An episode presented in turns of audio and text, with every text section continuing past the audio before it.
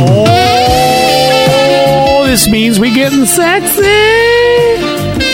Maybe not in such a sexy way. Apparently, Apple's latest iPhone update has a new feature called sensitive content warning. Let me explain to you a little bit about what that does. If you've ever received an unwanted nude, Jason, have you ever received an unwanted nude? No, thank God. Oh, well, the day's young.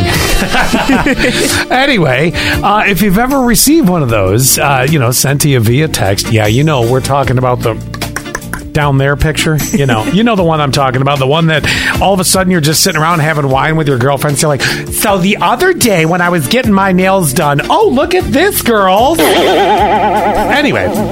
Apple's latest iPhone update has a feature to prevent that. That's right. The iOS 17 came out this week, and there's a feature called Sensitive Content Warning that automatically blurs those photos.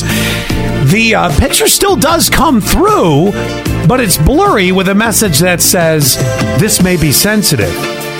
Now, if you're one of those people that absolutely wants to see what you've been sent, you have to click a button if you want to see it. I can just see Allie right now. Where's the override? Where's the override?